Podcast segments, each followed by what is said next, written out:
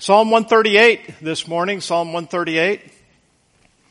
I've shared with, uh, shared it yesterday in men's prayer, shared it in my Sunday school class that uh, this message, God really put it on my heart earlier this week. I, I struggled with whether to preach it here this morning when I started hearing about so many people that were going to be out of town, and then when I'd hear about sicknesses and so forth, and uh, just went back and forth. But the Lord made it, I believe, crystal clear that this is what he wanted me to preach this morning. So I'll just preach to those of you that are here. How's that sound? Amen. I'm glad that you're here, and I hope that you'll be glad that you are here when you leave this place here this morning as well. Let's stand as we read one verse, Psalm 138. And verse number two, the psalmist said, I will worship toward thy holy temple and praise thy name for thy loving kindness and for thy truth. For thou hast magnified thy word above all thy name. Read it out loud with me, that last phrase, thou hast magnified thy word above all thy name. I want to preach this morning on the subject of the Bible is the book for me. Before we uh, pray and ask the Lord to bless us, I want all of us, adults and children, I want you to join me in this children's chorus. And I want you to have your Bible in your hand and we're going to sing the B-I-B-L-E. Yes, that's the book for me. When we get done with this one time, I want you to hold the Word of God up and just yell as loud as you can, the Bible. Are you ready? Here we go. The B Yes, that's the book for me. I stand alone on the Word of God, the B-I-B-L-E, the Bible. All right, you can be seated. All right, our text makes it clear what God thinks of the Bible. He's magnified His Word. He's magnified the Bible above all His name. Now, listen to what Philippians 2 verse number 10 says. It says that at the name of Jesus, at the name of Jesus, every knee shall bow and every tongue shall confess of things in heaven, of things in earth, and things under the earth, that Jesus Christ is Lord to the glory of God the Father. Now, if God says that about the name of Jesus, and then He says that He's magnified His Word, above all his name, I would say that the Bible's pretty important, wouldn't you? Now there are many admonitions in the Bible about the Bible. We are admonished to read it, memorize it, meditate it, desire it, eat it, talk about it, remember it. And the list goes on and on and on. Deuteronomy 6 verse number 6. And these words which I command thee this day shall be in thine heart Thou shalt teach them diligently unto thy children, and shalt talk of them when thou sittest in thine house, and when thou walkest by the way, and when thou liest down, and when thou risest up. In Joshua 1 verse number 8, this book of the law shall not depart out of thy mouth, but thou shalt meditate therein day and night, that thou mayest observe to do according to all that is written therein, for then shalt thou make thy way prosperous, and then shalt thou have good success. David said in Psalm 1 verse number 1, Blessed is he that walketh not in the counsel of the ungodly, nor standeth in the way of sinner, nor sitteth in the seat of the scornful, but his delight is in the law of the Lord, and in his law doth he meditate day and night. The prophet Isaiah said, Seek ye out of the book of the Lord and read. Psalm 119 verse number 9 and verse number 11. These are life verses for me. Wherewithal shall a young man cleanse his way? How are you going to do it? He says, by taking heed thereto according to thy word. And then of course verse number 11 is so important. We have it here at a focal point. Thy word have I hid in mine heart that I might not sin against thee. I'd like to first of all give you some reasons for reading the Bible. Number one, it gives you faith. Romans 10:13 says, "So then faith cometh by hearing, and hearing by the word of God." You know what most of our problems are today? They're faith problems. The problems that you have in your relationships, in your marriage, with your children, children with parents, problems that we have in our churches, problems that we have in our community, problems that we have in our country is because there just doesn't seem to be a lot of faith. There's a huge faith failure. Jesus said when he comes back, he said, will the son of man find faith on the earth? I'm telling you what's going on in America today can be traced back to the fact that we have departed from and neglected the Bible. Why should you read the Bible? Because it'll give you faith. Number two, the Bible will sanctify you. Jesus himself in John 17, 17 said, sanctify them through thy truth. Thy word is truth. This Bible here has a sanctifying, it has a cleansing effect. I appreciate what Brother Brett Williamson said yesterday in men's prayer meeting. He told the story about the, the man who uh, wanted uh, his son to go and fill up a basket full of water. And the son looks at him and says, this basket's not going to hold water. He said, just go and do it. So the son goes, and I mean, he's just sitting under the spigot and he's putting water in it. And of course, the basket's not filling up. He comes back. He said, I told you this basket's not going to hold water. And the dad said, I know, son, but that basket sure is clean now, isn't it? Let me tell you something. That's the truth about this Bible. I've heard so many excuses. I've even used a few of them every now and then. Oh, well, I just don't read the Bible because I just don't understand it. You know, today, you know what people do? They either neglect it and they just don't read it. You know, you don't have to understand everything that you read. In fact, you don't even have to understand most of what you read. Just read it. It's powerful. It's going to have a sanctifying effect. Listen, I don't know what's in every every food that I eat. Now, when I'm dieting, I'm a little bit more conscious about how much protein and how much carbs and how much fat. And you can look on the label and see what the content of all that. You can look at the ingredients, but nine times out of ten, and especially when you go to a restaurant, you don't know what you're eating. Do you know what? You get hungry enough, you won't care what you eat. The Bible says the full soul, the full soul loatheth the honeycomb. And when you're all stuffed after like a Thanksgiving meal, or maybe like you were yesterday, you're all stuffed and somebody offers you dessert. You're like a preacher Billy Kelly was invited over to someone's house after a Sunday morning preaching and I mean, she brought out fried chicken and she brought out macaroni and cheese and she brought out biscuits and green beans and fried corn. If you're, if you don't know what fried corn is, then you're not from the South. And I mean, she's bringing out all of this. And so, uh, you know, she comes up and says, Brother Kelly, would you like some more? And he says, no, ma'am. He says, I'm, I'm full up to my neck. And she said, Brother Kelly, we got banana pudding for dessert. He said, what do you think I saved my neck for? The full soul loatheth the honeycomb, but to the hungry soul, every bitter thing is sweet. I've noticed when I'm on track with my diet and trying to eat healthy that just the little, the little simple thing just tastes so good that when I'm in the mode of eating everything, it wouldn't have even impressed my taste buds, taste buds, not even a little bit.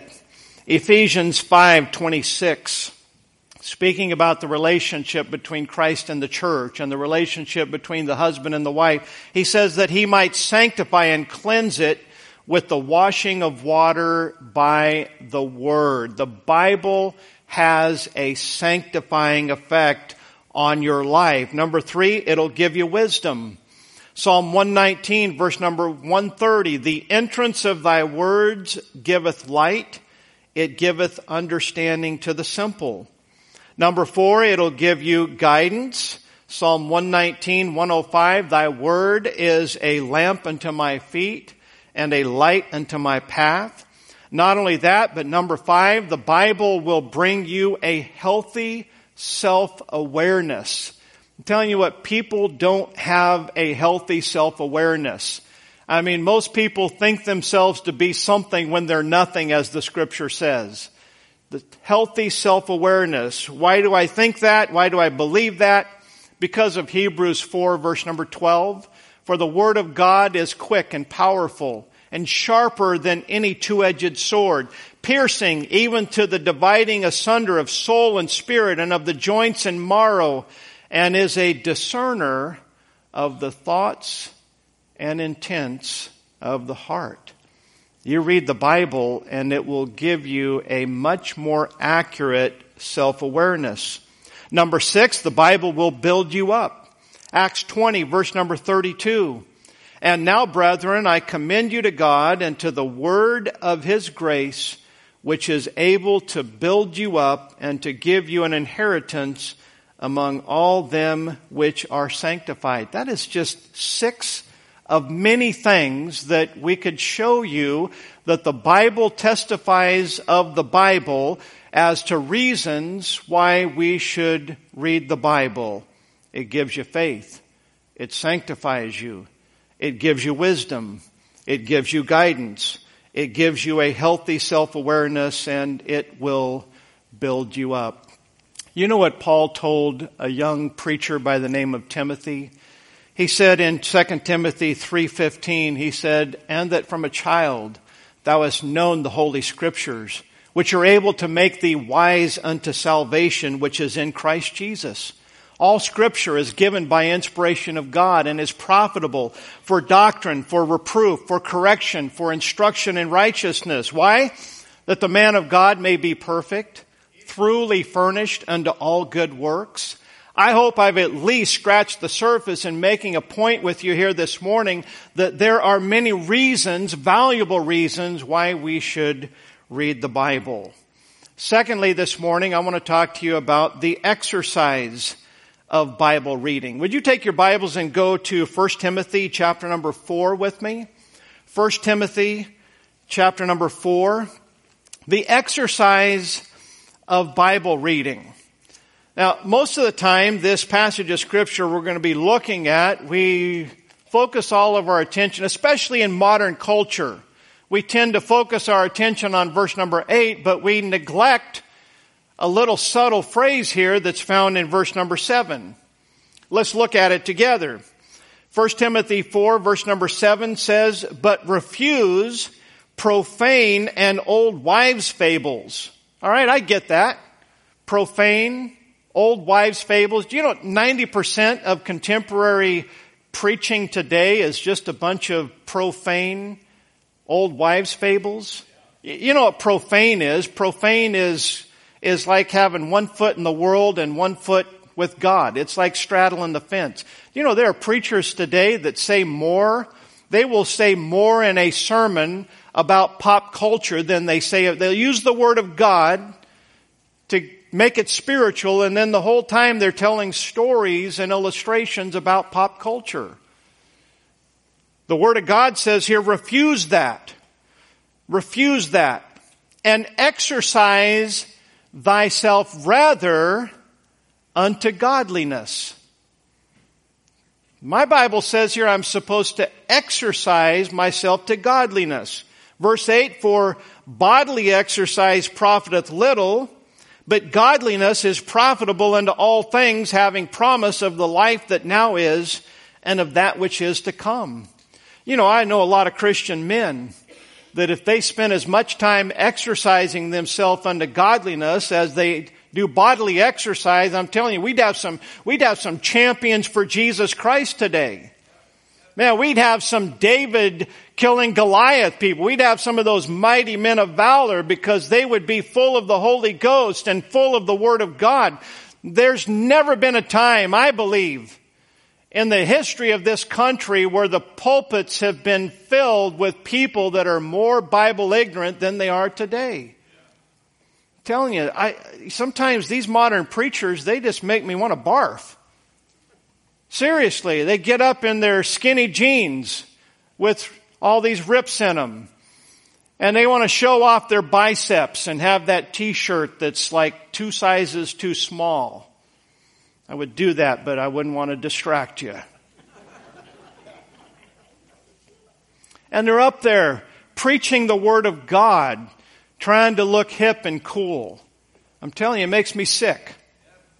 And it ought to make you sick as well. Because it's just take, it's profane is what it is. We're supposed to refuse that. We're supposed to exercise ourselves rather unto godliness. I guarantee you, if more of these contemporary preachers would spend as much time working on their heart as they do their biceps, then God, they wouldn't be preaching the way that they're preaching. Now, when it comes to the word exercise, in modern culture, I don't think I need to spend a whole lot of time giving a definition of what exercise is. And I know there's a lot of different things that exercise can mean, and it's going to be slightly different from one person person's perspective to the other. Sometimes the word exercise, when it's just mentioned, some of you cringe. No! I don't want anything to do with exercise. And then others, it's just like, yeah, preacher, we know we need to, ex-. everybody's got a different perspective. But we all know that exercise is something that we do, it's intentional. We know that it's repeated effort with a particular goal or training in mind. You know, a lot of times when it comes to exercise, we have to have incentives, right? We have incentives before us. We want to track our progress. We want to make sure that we're doing some good. You know, we are starting our fourth week of our traction challenge here for this fall uh, here at Temple Baptist Church. And I can't speak for you. I have enjoyed watching some of you get excited about it. I know I've been excited about it. I've been experiencing some benefit of just that added focus and that accountability. I've been enjoying it. I, I have felt like that my own personal Bible reading has been elevated to a level that it hasn't been there for quite some time, and I'm finding out something that I should have remembered all along that it has a powerful effect. A powerful effect. I've heard people, it's come back to me. I haven't heard it personally. They usually don't say that around the preacher, but I've heard just little bits and pieces that somebody will make a remark about somebody doing something in the traction challenge and they'll go, oh, they're just doing that for a duck. like they don't have the right motive, so they shouldn't even be doing it. Well, I like what John Tyner said years ago. He said, I like the way I'm doing it better than the way you're not doing it. You, you know what that is, where they're just doing it for a duck. What are you not doing it for? Get it? Most people that are like that, they're just like, well, you're doing something that I'm not doing, and so I've just got to attack your motives so I don't feel inferior to you. You know what? That's just a bunch of pride and a bunch of stinking flesh. That's all it is. Traction chat. Listen, you are looking at the least gimmicky, promotional type preacher probably in the country. I, am not into methodology and I'm not into programs and I'm not into gimmicks to try to get people to do the right thing. But I do believe that we're supposed to exercise ourselves unto godliness. And just in case you question the motives behind this, uh, the motives are scriptural. This is one of them right here. And the hope is that if you'll jump on board and have some fun with it, have a little competition, try to help out your team, try to support Spencer and Zoe and as they lead these teams and try to support your pastor. You know what you might find? You might find that in doing this, I realize now that, wow, this was good for me. This encouraged me all this extra Bible reading, it affected me in a positive way. I went and I made some visits and, you know, I, some of you haven't ever visited someone for outreach purposes. Some of you have never just thought that, hey, part of my responsibility as a Christian is try to reach other people and get them to Jesus Christ, get them into the house of God where they can hear the Word of God. And this might just spur you on or motivate you to go do it and then the Holy Spirit's going to give you that sense of satisfaction of, wow, I just did something that inherently as a believer, I know it's right and I was supposed to do it. Why wasn't I doing it before? It might just give you some joy in doing it, ease that guilt that you've been pushing aside and making excuses for and justifying your lack of obedience to the Lord. And it just might give you some momentum that, hey, this way of Christian living, of outreach and preparing for Sunday school and spending some time reviewing the Sunday school lesson with my kids and making it a family thing,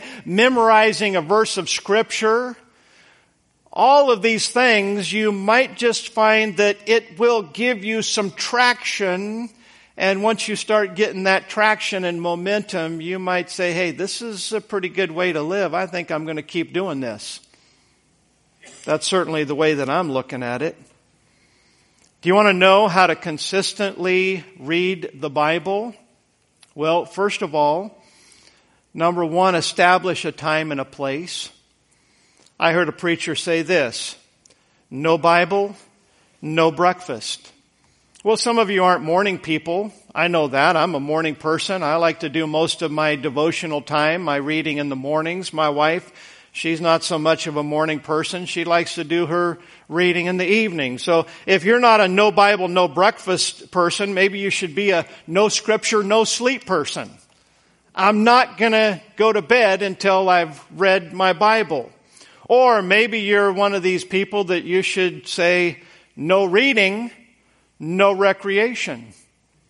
Maybe you should be a no reading, no recreation parent and say to your children when it's time they want to go do something fun, have you read your Bible yet? Oh. I know what, I know what some of you are thinking. Well, I just don't want my children to resent the Bible. Yeah, that's brilliant. That's brilliant. I'm sure that the Lord would say to you, that's being a good parent. You know, let them go play sports and neglect my word. Yeah, yeah.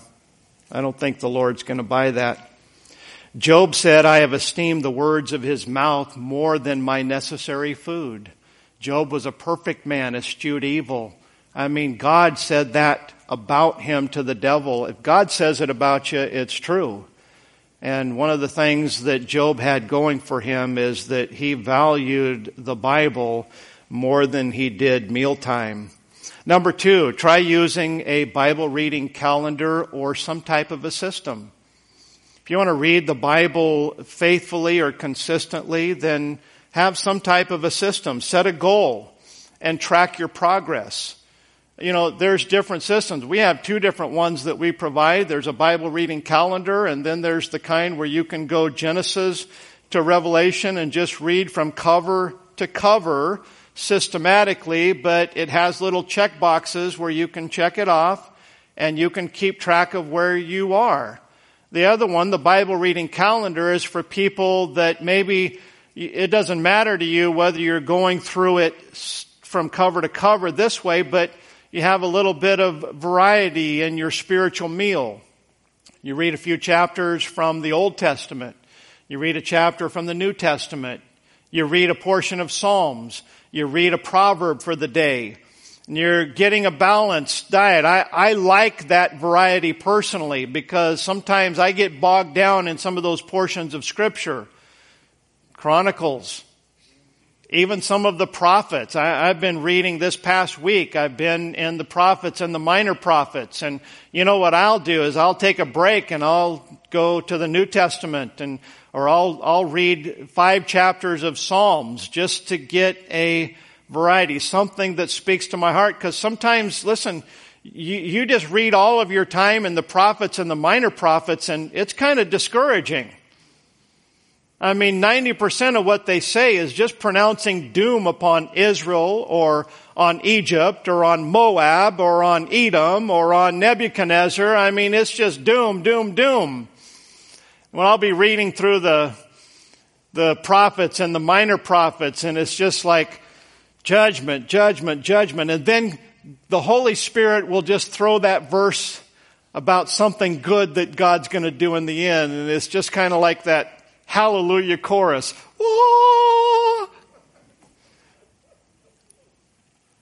It's kind of like I heard a preacher years ago. This was a great man of God. And he had this cadence in his preaching. He was this, he was a southern hacker kind of preaching. I, I don't think we've had many hackers, but like every syllable that they would say, there's after every syllable. And for me, I didn't grow up with that. I wasn't used to it. And so he was a visiting preacher and he would just be preaching for 30 minutes. And, and it's just like you could just feel that, just kind of that grind. if you like that preacher, I'm not being critical. I'm just saying for me, that just, I, I, I'm, oh. But then he'd get to the end of his sermon. He'd get all of his points and all of his hacking out and then it just start talking in a voice like this. And it's almost like it would set you up. And when he'd start talking in that sweet, calm voice, it's like, boom, he had you. And I didn't, I didn't get anything out of the body of the sermon, but those final five minutes, it's like, wow, you talk about powerful, powerful preaching. I think sometimes maybe the prophets and the minor prophets are like that. They just set you up with all this abrasive judgment upon all these different people and nations and then God will just throw in that little message of hope. And boy, it's so sweet when you read that and you realize that all of this bad stuff, God's gonna make it perfect when it's all said and done. Use a Bible reading calendar or system. Track your progress. Uh, number three, consider using a Bible audio app if you have uh, ADD, attention deficit disorder, or if you have a reading disorder. Consider reading along with an audio Bible app while you're listening to someone who's reading that portion of scripture and just let your eyes follow along and read it as you go. I know many people that they have been benefited by that and have been able to consistently read the Bible, get things out of the Bible that they wouldn't otherwise. Now, if that's you, and I think that more and more today people have attention deficit disorder, not because it's genetic or inherent, but because of the culture that we live in. This, this day and age, it produces attention deficit disorder. And I would say to uh, any of you that if you feel like, hey, that's me, then try to stretch yourself a little bit. Train yourself. Uh, like, for instance, if you're going to read 10 chapters, try listening to nine and then reading one without the audio. And do that for a week or a month. And then maybe the next week or the next month say, okay, I'm going to listen and read along with eight and I'm going to read two without the audio. And maybe over weeks or months or even years, you might find yourself that, hey, I have retrained my mind and I don't feel overwhelmed. I don't feel like that when I'm reading the scripture, it's just all just words blending together. You might just be able to stretch yourself and retrain your mind to stay calm and to comprehend and to stay focused on what you're reading. Number four, have some basic Bible study tools. A concordance, a good Bible dictionary, a good Bible encyclopedia, some good commentaries, not just any commentary, but a good commentary, maybe a Bible app. I use a program on my laptop computer called Sword Searcher. And I highly recommend Sword Searcher. It has access to commentaries. It has access. You can scroll over a portion of scripture and uh, you can actually go to Webster's 1828 with for that word definition. It'll give you cross references everywhere that that word appears in the Bible. You can go over to commentaries and it'll show a commentary on that verse and you can just put your cursor over a scripture reference and the little window will pop up that tells you what that verse actually has to say. I, I have found that a tremendously valuable tool in Bible study. Number five, consider keeping a notebook and tracking as you read the Bible. Look for something that speaks to your heart. Maybe a journal or a notebook and just write that down. Or consider using, uh, and I would say judiciously use underlining and highlighting. I, I know preachers. I've heard them talk about it. I think Brother Ben's one of them that has a color code system for all of their highlighting in the Bible. I, I'm not that structured in that. I just, whatever highlighter I've got. And so, and, but I do try to underline judiciously. Very seldom will you find me as I'm preaching tell you to underline that in the Bible. I, I was listening to a preacher and I've always tried to be judicious because if you highlight or underline too much, then it's not highlighted. It's just your whole, you just look at this. I mean, I've got some highlighted text right there. But I can look at that and I know that, hey, this is a portion that is important and it's going to draw my attention. I'm not going to have to glean through. If most of it's highlighted, then it's not serving that function. So I try to be judicious. And I heard a, a preacher was preaching years ago and he goes, I want you to underline this in your Bible. And I'm sitting there and I go, I'm not doing it. Because it's like, okay, I, I get that you want me to underline this, but you know what? It's just, I see it. I know where this passage is. It's not necessary for me to highlight it, so I'm not being rebellious, but it's my Bible. So every now and then I'll tell you that I recommend you to underline it, but I'm not going to tell you to do that because you need to be judicious in your own way with that. But as you think about a notebook, a journal, underlining and highlighting, here's the most important thing that I want to say about this point is learn how to capture things out of the Bible. What do I mean by that? I mean, learn to make them your own. Have some things here in the Bible that I read it and God spoke to my heart or God taught me something. God corrected something in my life. Take and as you read the Bible, make it your own. Make it personal. When you do that, it will promote more Bible reading. You will search for it as silver. You will treat it as that sweet honey that you just can't wait to sit down and enjoy that spiritual meal.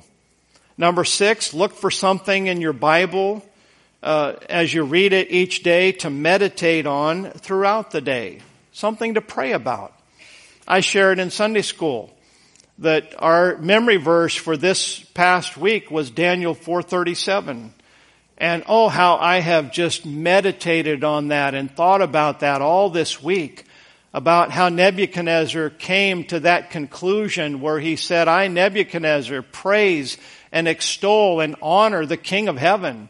I mean, he went through seven years of acting like a beast out there in the field, eating hay from the field. And eh, I mean, he, is, he had the dew of heaven on him and his hair was like feathers of a bird and his nails were all, what a sight that must have been to just see this maniac out there groveling around like an, like a beast in the field. He lived that way for seven years until God gave him his heart back.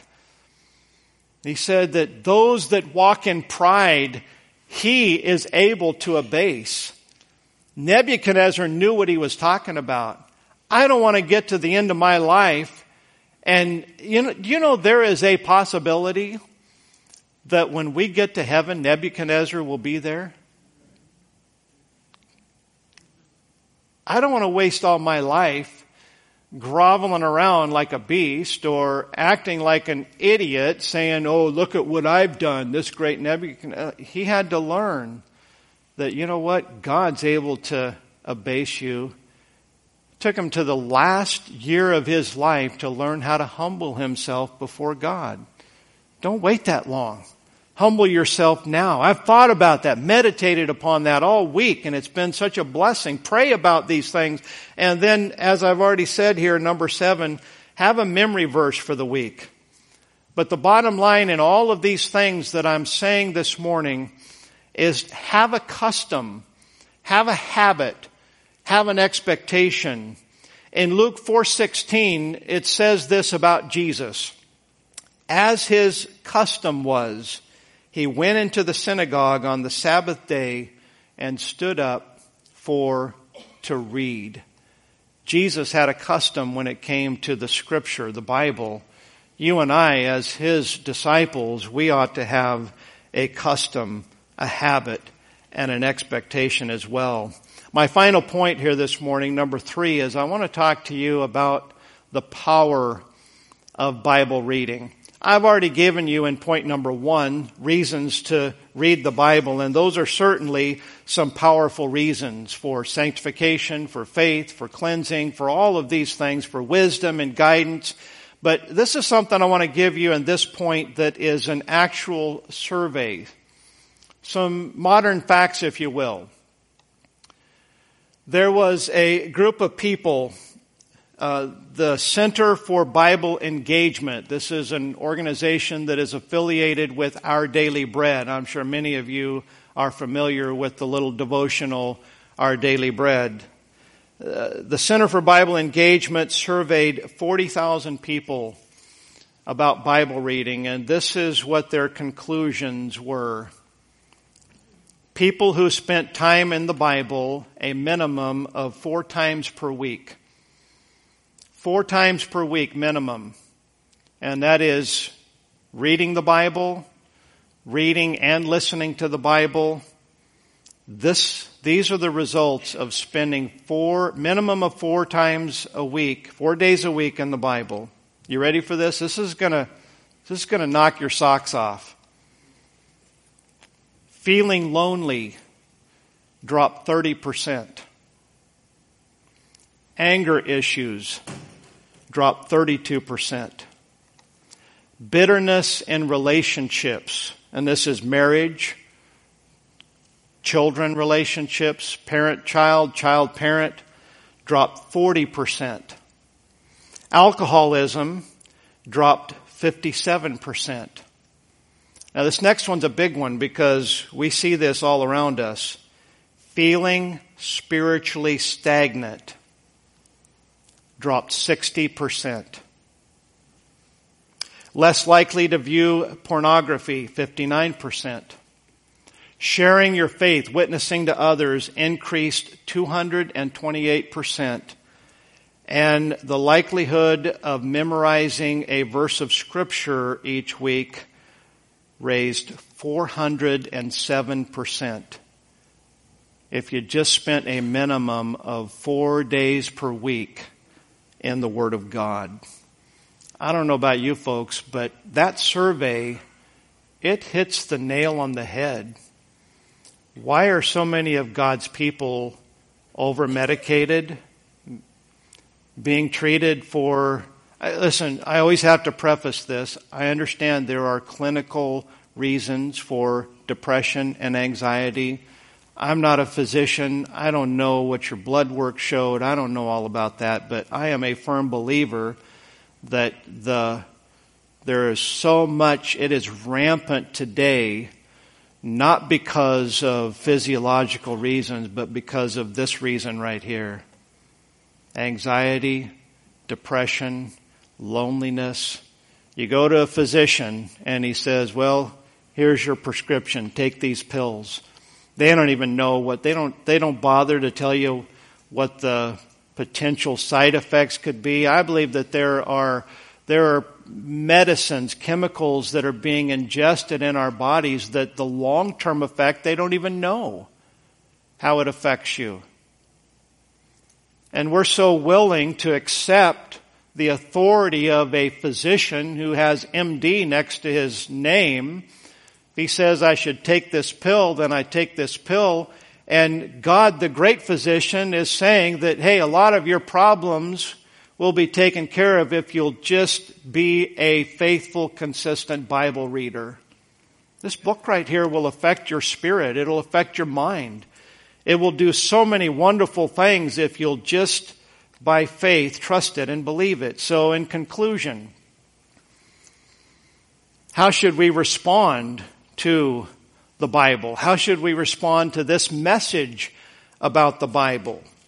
In 1 Samuel 3 verse number 1 it says that the word of the Lord was precious in those days. There was no open vision that is Samuel's day. Samuel was just a young child and he grew up. I mean, Eli was the priest and the nation of Israel was in a very dark time, the times of the judges. Every man was doing that which was right in their own eyes. You had spiritual and moral dysfunction on every hand. And here the priest is not even being faithful. He's got his sons who are priests under him and they're laying with women at the door of the tabernacle committing fornication. And he's not, he's just saying, now boys, don't do that. He's playing Barney Fife. Remember the episode called The Big House when the, the, those notable criminals kept escaping. Barney kept letting them out of the jail and Andy showed up. He said, Barney, why you keep letting them out? And Barney's like, I told them not to. Oh yeah, that's, that's, that works. Well, that's what Eli, the priest, is doing. And because of that, the man that's supposed to be representing God, God says that there's no open vision. The Word of God was precious in those days. Hey, I believe that we're living in a time in America where preachers that are standing up and literally preaching the Word of God, the Word of God's getting more and more precious in America today. Amos chapter 8 verse number 11, God says, Behold, the days come, saith the Lord God, that I will send a famine in the land, not a famine of bread, nor a thirst for water, but of hearing the words of the Lord.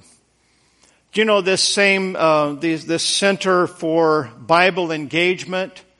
They also, in this survey, not only they saw clearly the positive effects of being in the Bible four times a week, they also found out that literally of all the population, only one out of ten said that they read the Bible at all. Among believers, You'd say, well, that's just the general population. Among those who profess Christianity today, this survey took place this year, by the way. Only two out of every ten, 20% of the Christian population spend any significant time in the Bible I guess if I was a scientist, I would say light bulb. It's all crystal clear. It's all clicking. Why do we struggle today? Why is there no revival? Why is there no power? Because we've got the power right here, but we neglect it. We undervalue it. We value so many things so much more than the Bible. 1 Peter 2 verse number 2 says, as newborn babes, desire the sincere milk of the word that ye may grow thereby. Here's what you can do as far as responding to the message here today. Number one, you can disagree with all that has been said and ignore it. Number two, you can agree with what's been said here today and ignore it.